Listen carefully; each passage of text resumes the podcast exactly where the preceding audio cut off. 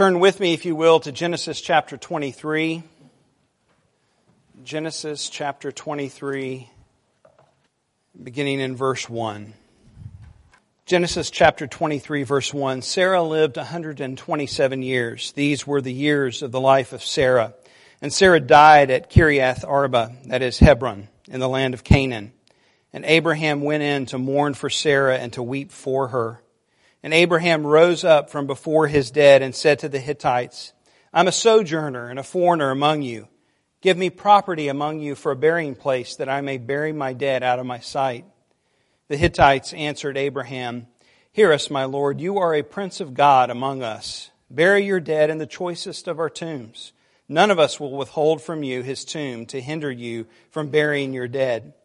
Abraham rose and bowed to the Hittites, the people of the land, and he said to them, If you are willing that I should bury my dead out of my sight, hear me and entreat for me Ephron the son of Zohar, that he may give me the cave, cave of Machpelah, which he owns. It's in the field, end of his field. For the full price, let him give it to me in your presence as property for a burying place. Now Ephron was sitting among the Hittites, and Ephron the Hittite answered Abraham in the hearing of the Hittites of all who went in and out in at the gate of his city. No, my lord, hear me. I give you the field, and I give you the cave that's in it. In the sight of the sons of my people, I give it to you. Bury your dead.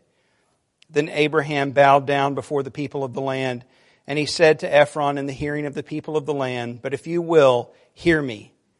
I give the price of the field accept it from me that I may bury my dead there. Ephron answered Abraham, My Lord, listen to me. A piece of land worth 400 shekels of silver? What is that between you and me? Bury your dead. Abraham listened to Ephron, and Abraham weighed out for Ephron the silver that he had named in the hearing of the Hittites, 400 shekels of silver, according to the weights current among the merchants.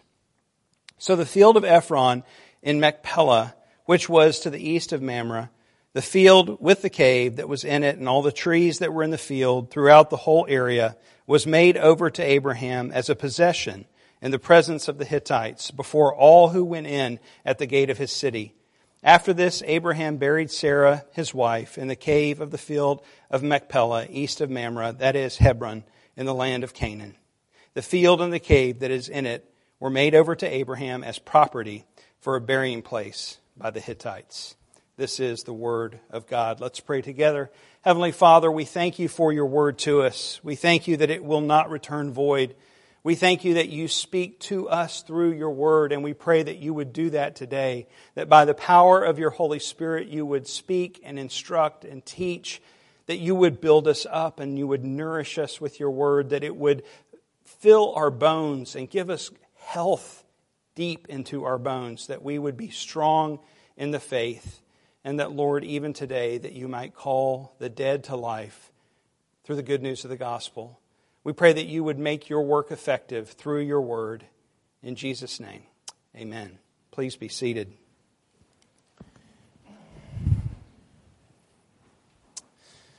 Our family uh, moved overseas in, in 2014 to Cyprus, and when we got there, we had a place to live for one month, but then we had to find our own place to live. And so it was a pressing matter to find a permanent place. And so we began to search with the help of a realtor, and we would go. We had, you know, specifics. We had three uh, almost teenagers. Uh, we had, um, um, you know, a desire to have a place that we could show hospitality. We wanted to have people over. We wanted to be able to host uh, travelers and guests and so forth. And so we kind of had our, our our dream plan of what we wanted to look for, but we also had that which squashes all dream plans, the budget. And so we began looking, and it was discouraging, you know, looking at places that were old and dingy or too small or had been smoked in or, you know, different scenarios. And in the course of one day, we were visiting about five different places. We came to a house that was clearly not in our budget. We didn't know how or why the realtor had taken us there. It wasn't fancy, but it was just cleaner, bigger, nicer, airier. Uh, just, it didn't look like it fit. And so we went inside, and one of the first things as we met the owner, it was an upper house, so the owner lived in the lower house. One of the first things that we clarified was how much. And he told us not the price that was mistakenly not communicated to us by the realtor, but a price even higher than that price. And so Leslie and I looked at each other like, this is pointless. Let's just go ahead and go. Well, we went ahead, you know, to look around. And in the course of looking around, of course, what happened? We all fell in love with the place. We liked it.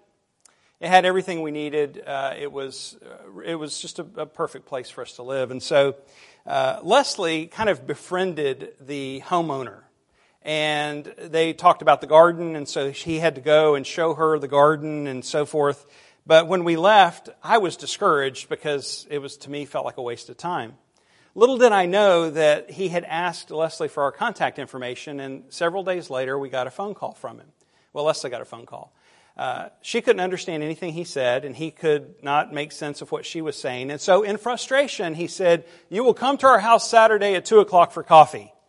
And that was the end of the conversation. And so what did we do on Saturday? At 2 o'clock, we went to his house for coffee. And we were greeted at the door by his adult son, and his wife was there as well. And we were kind of taken back, like, what's going on here? We weren't really sure uh, what was happening. And so we went in, and of course, in typical uh, Cypriot fashion, it's very hospitable. Cyprus is part of the European Union, but if you look at it on a map, it's surrounded by the Middle East and North Africa. And so culturally, it is very much an East meets West kind of culture. There is both Eastern and Western influence.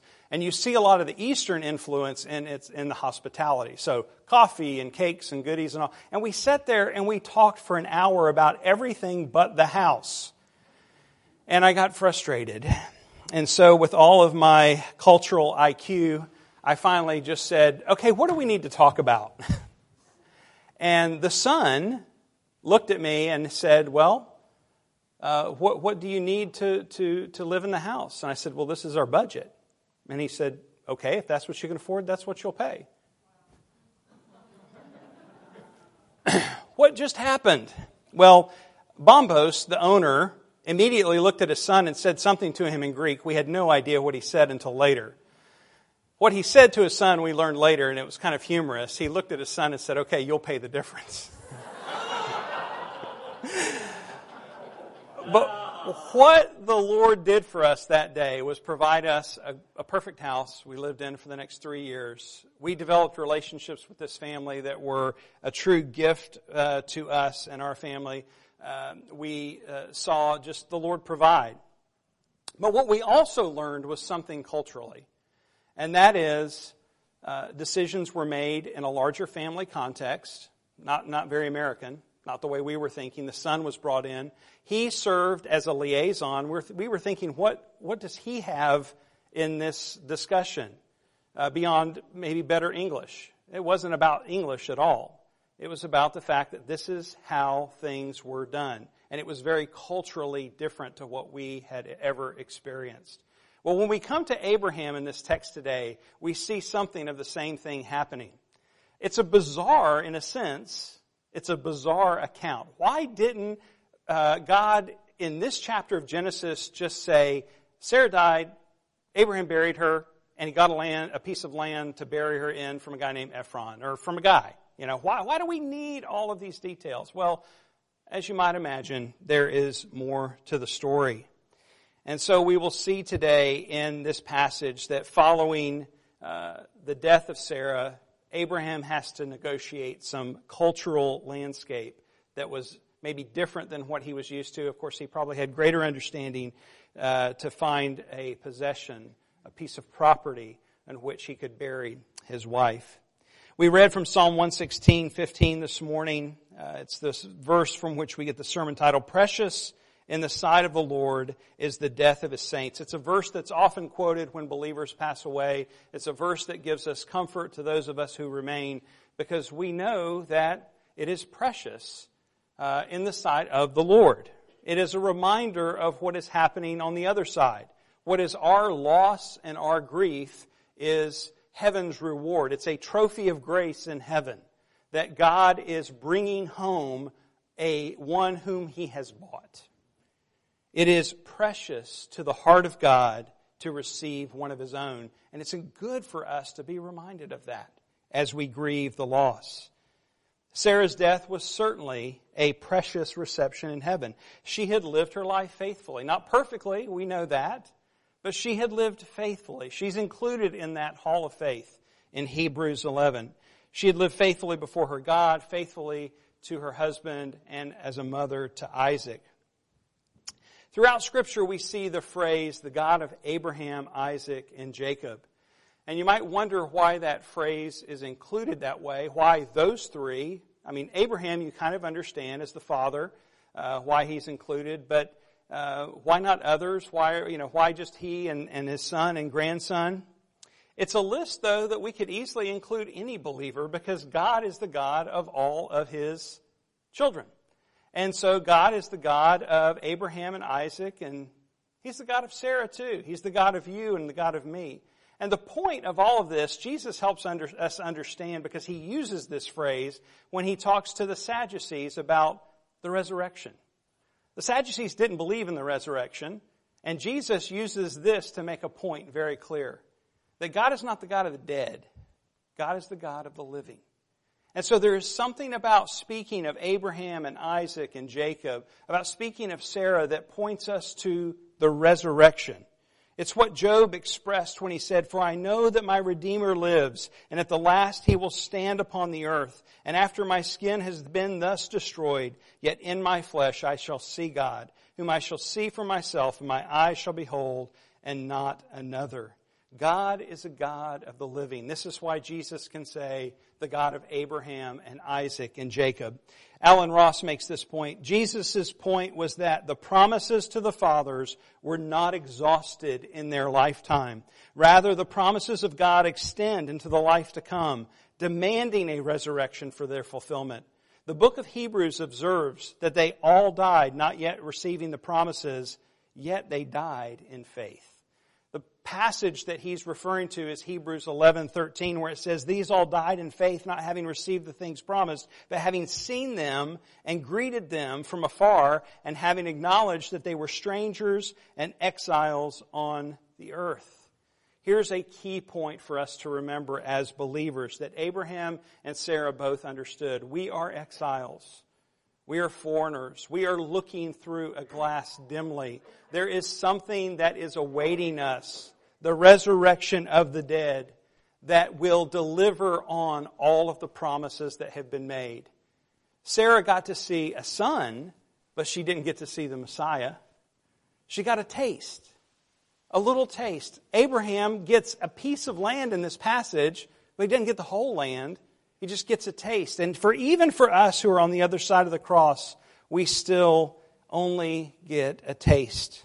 Sarah's life and her death are a testimony of her faithful God who allowed her to conceive at almost 90 years old and give birth to the promised son.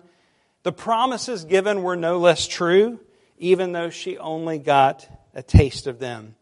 And even so, we only have a taste. What no eye has seen, nor ear heard, nor the heart of man imagined, what God has prepared for those who love him. Sarah now knows you and I still look through a glass dimly. We still peer through a veil.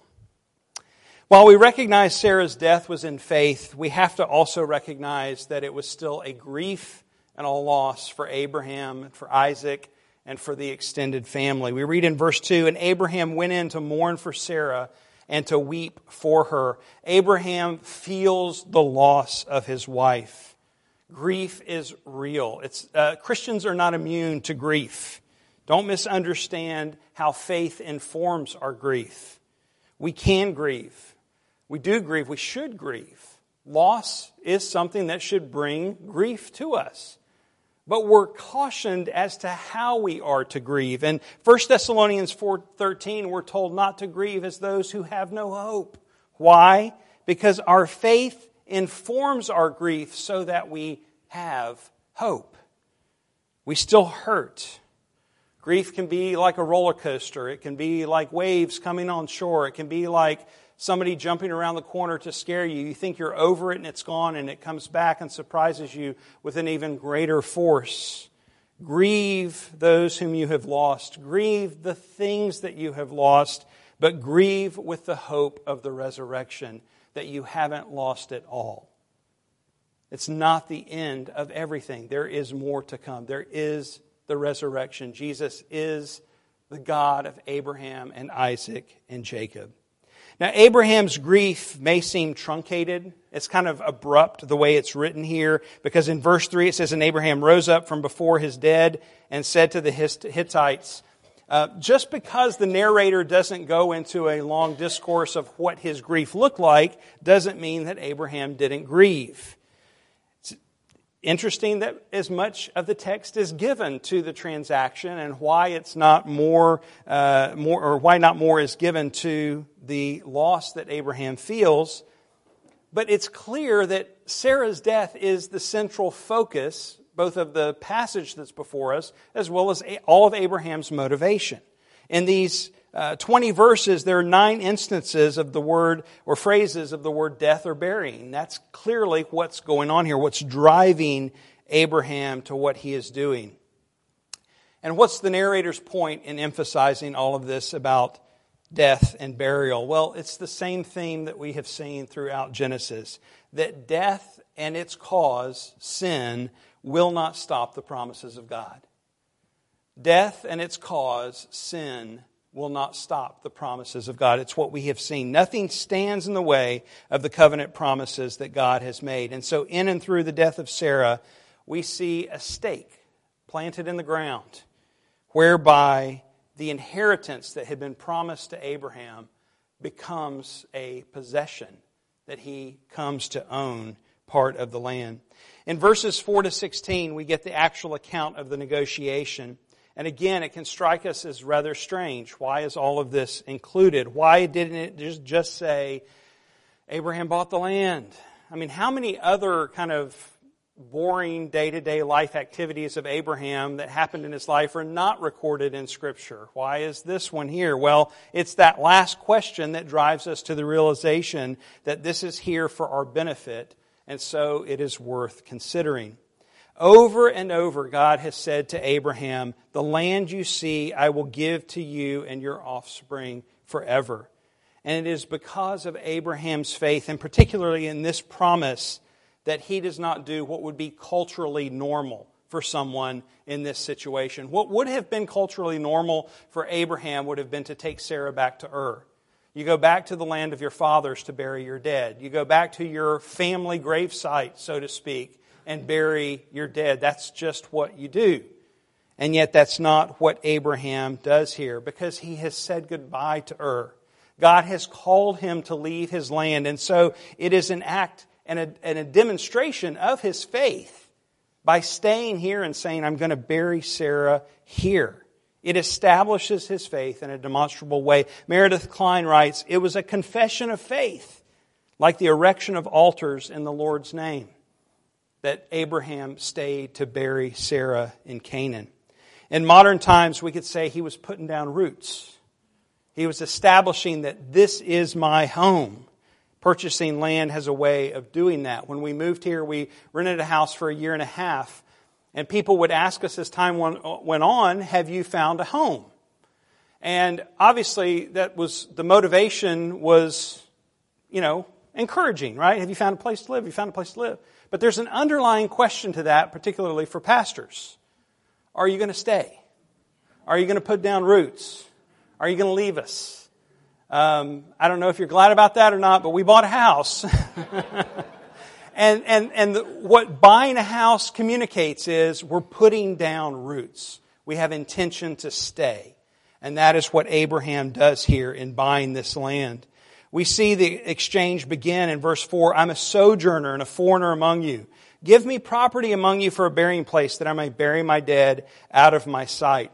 Sounds a little harsh, bury my dead out of my sight, but there's a pressing need here something that may be a little gross to consider, but it's hot in Palestine and there are no, no modern embalming techniques. And burying the dead at this time and stage in history was of a pressing importance.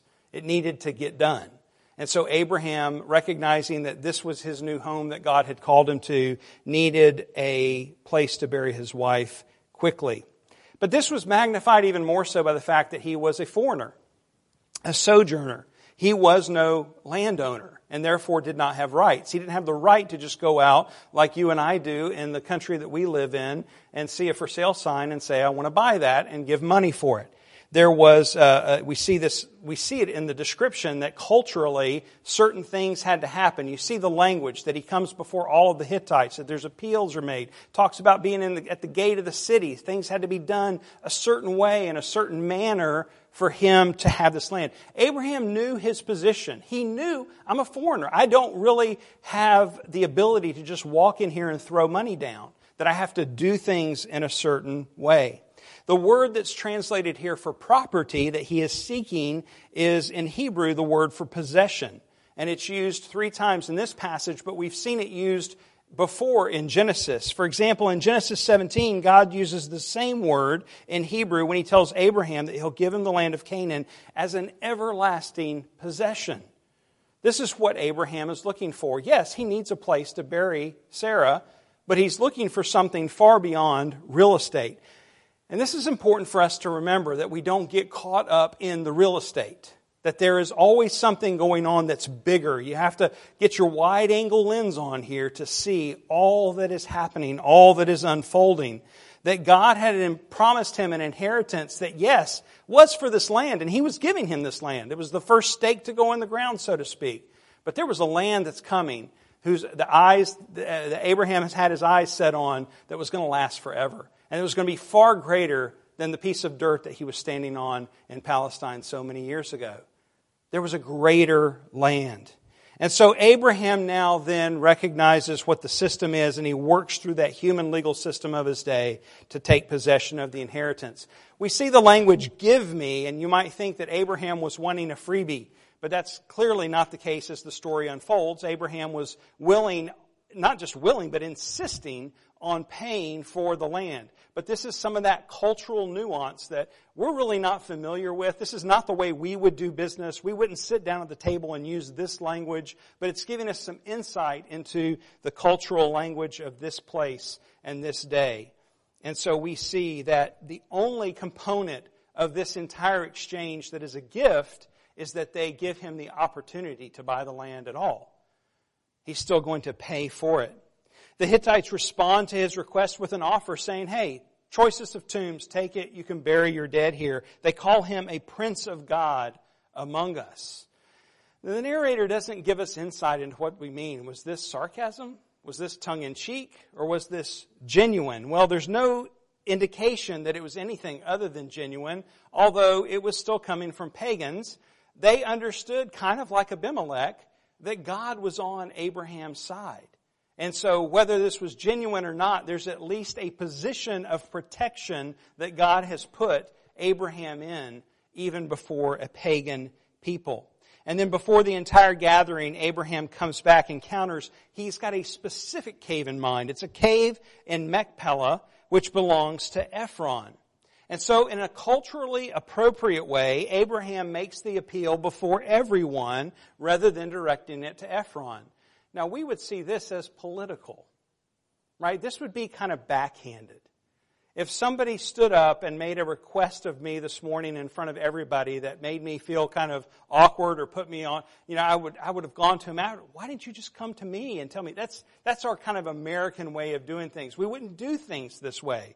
But this is the way that this culture does this. And so in verse 9, he makes the offer for the full price. Let him give, give it to me in the presence uh, in your presence as property for a burying place. And so ephron now then takes the reins and responds directly to him. I give you the field and i give you the cave that is in it. And it sounds to us like great take it. It sounds like a gift right? Don't don't look a gift horse in the mouth. Take it. It's free. Jump on it but Abraham has more cultural awareness than we do, and he understands this is all part of the negotiating process. This is eh, eh, what, what Ephron is doing here was expected. And so Abraham now humbly bows down before the people and insists on making a full payment for the cave. And then in verse 15, Ephron responds and he again culturally presents the asking price to Abraham, my Lord, listen to me. A piece of land worth 400 shekels of silver, what is that between you and me? Bury your dead. You know, somebody comes up, are you going to eat that other half of the sandwich? Oh, that filet mignon that I cooked last night and spent so much time preparing that I've been craving all day. Sure, go ahead and have it.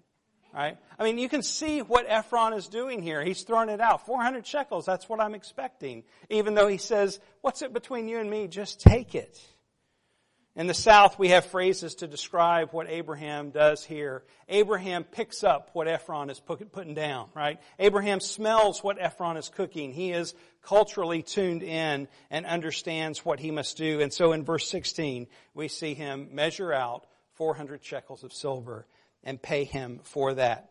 Ephron is a shrewd businessman. He saw the opportunity. It was only asking for a cave and he sees it as an opportunity that, hey, I'm going to get rid of this whole field with it, and I'm going to, uh, I'm going to get it at a good price. He was going to make a profit. Most scholars agree, even though we don't know all the values of both the, the shekel at this point in history as well as the way the gold and land, all that kind of stuff. Most scholars still look at this, comparing it to other transactions that are recorded and say, Abraham paid a lot more for the land than it was worth. Ephron got a good deal. He was a shrewd businessman. But Abraham knew what he was getting into. He understood his position as a foreigner. And so he settled his account in full. Partly because Sarah was worth it, and partly because he trusted God to deliver on the promises even more so. He now owns land. And that cave would not only serve as a burial site for Sarah, Abraham will also be buried in this same cave. And we'll later see Isaac and Rebekah and Jacob and Leah all buried here as well. The down payment on the land has been secured. Abraham now has a possession in the promised land. Then these final verses, verses 17 to 20, are almost a recanting of it, but in a more legal manner. It reads almost like a deed. Verse 17 gives the specifics of the plot. It even describes the trees which were considered of great value. And it says it was all made over to Abraham before all who went in at the gate of his city. That was where the witnesses were that could attest to the fact that a more than fair price had been paid and the land was now legally Abraham's and his descendants. There was no arguing with it. It was set in place legally. Much more than that well that Abimelech had acknowledged was Abraham's, Abraham now owns legally something that has, in essence, a deed, a piece of land in a legally recognized manner. The promise that God gave him was coming true. It wasn't going to come true completely in his lifetime. We've already talked about that, that they looked at this uh, from, you know, toward the future. They only got a foretaste of it. But one day Joshua would come along and would initiate the conquering of the land, and Israel would eventually possess all of this land. And yet they would come to love the land more than the one who gave it to them, and they would lose it all again. But the promise was an eternal promise. It was for a land that was far greater than this piece of real estate that they stood on. The writer of Hebrews again helps us Going back to verse 13 in chapter 11 of Hebrews, these all died in faith, not having received the things promised, but having seen them and greeted them from afar, and having acknowledged that they were strangers and exiles in the earth. For people who speak thus make it clear that they are seeking a homeland. If they had been thinking of that land from which they had gone out, they would have had the opportunity to return. But as it is, they desire a better country. That is, a heavenly one. Therefore, God is not ashamed to be called their God, for he has prepared for them a city. The longing that is in all of our hearts to be at home, to experience shalom in a way that we've never known in this lifetime, a place that is heavenly. No more pain, no more sorrow, no more sickness, no more viruses, no more broken relationships, no more sin, no more injustice, no more crime, the list goes on and on. The longing of heaven is in all of our hearts. It is a call to faith for those who have yet to believe. That desire to be at home. And it's offered to us in Christ who, who promises, uh, delivers on all of these promises. Christ came and fulfilled all of these promises. He dealt with sin the, the, the, what sets up the whole problem in the first place, why death even comes into the equation. Jesus deals with it on the cross. And Christ came not only to, to pay for the wrong things we have done, but to secure that heavenly home for us. A better country, a heavenly one, offered to us and for us in Christ. Come to Him and trust Him completely. For the forgiveness of your sins, yes, but also to gain a citizenship in this everlasting land of peace. Sarah's death is a reminder to all of us the hope that is ours. True and sure that we will one day be raised from the dead to life everlasting. Brothers and sisters, our citizenship is in heaven, and from it we await a Savior, the Lord Jesus Christ, who will transform our lowly body to be like His glorious body by the power that enables Him even to subject all things to Himself. Let's pray. Heavenly Father, we do long for the day to be at home. But Lord, while we are here and we walk through this life, would you give us the eyes of faith to see the promises for what they are, to know that in Christ and in Christ alone our hope is found?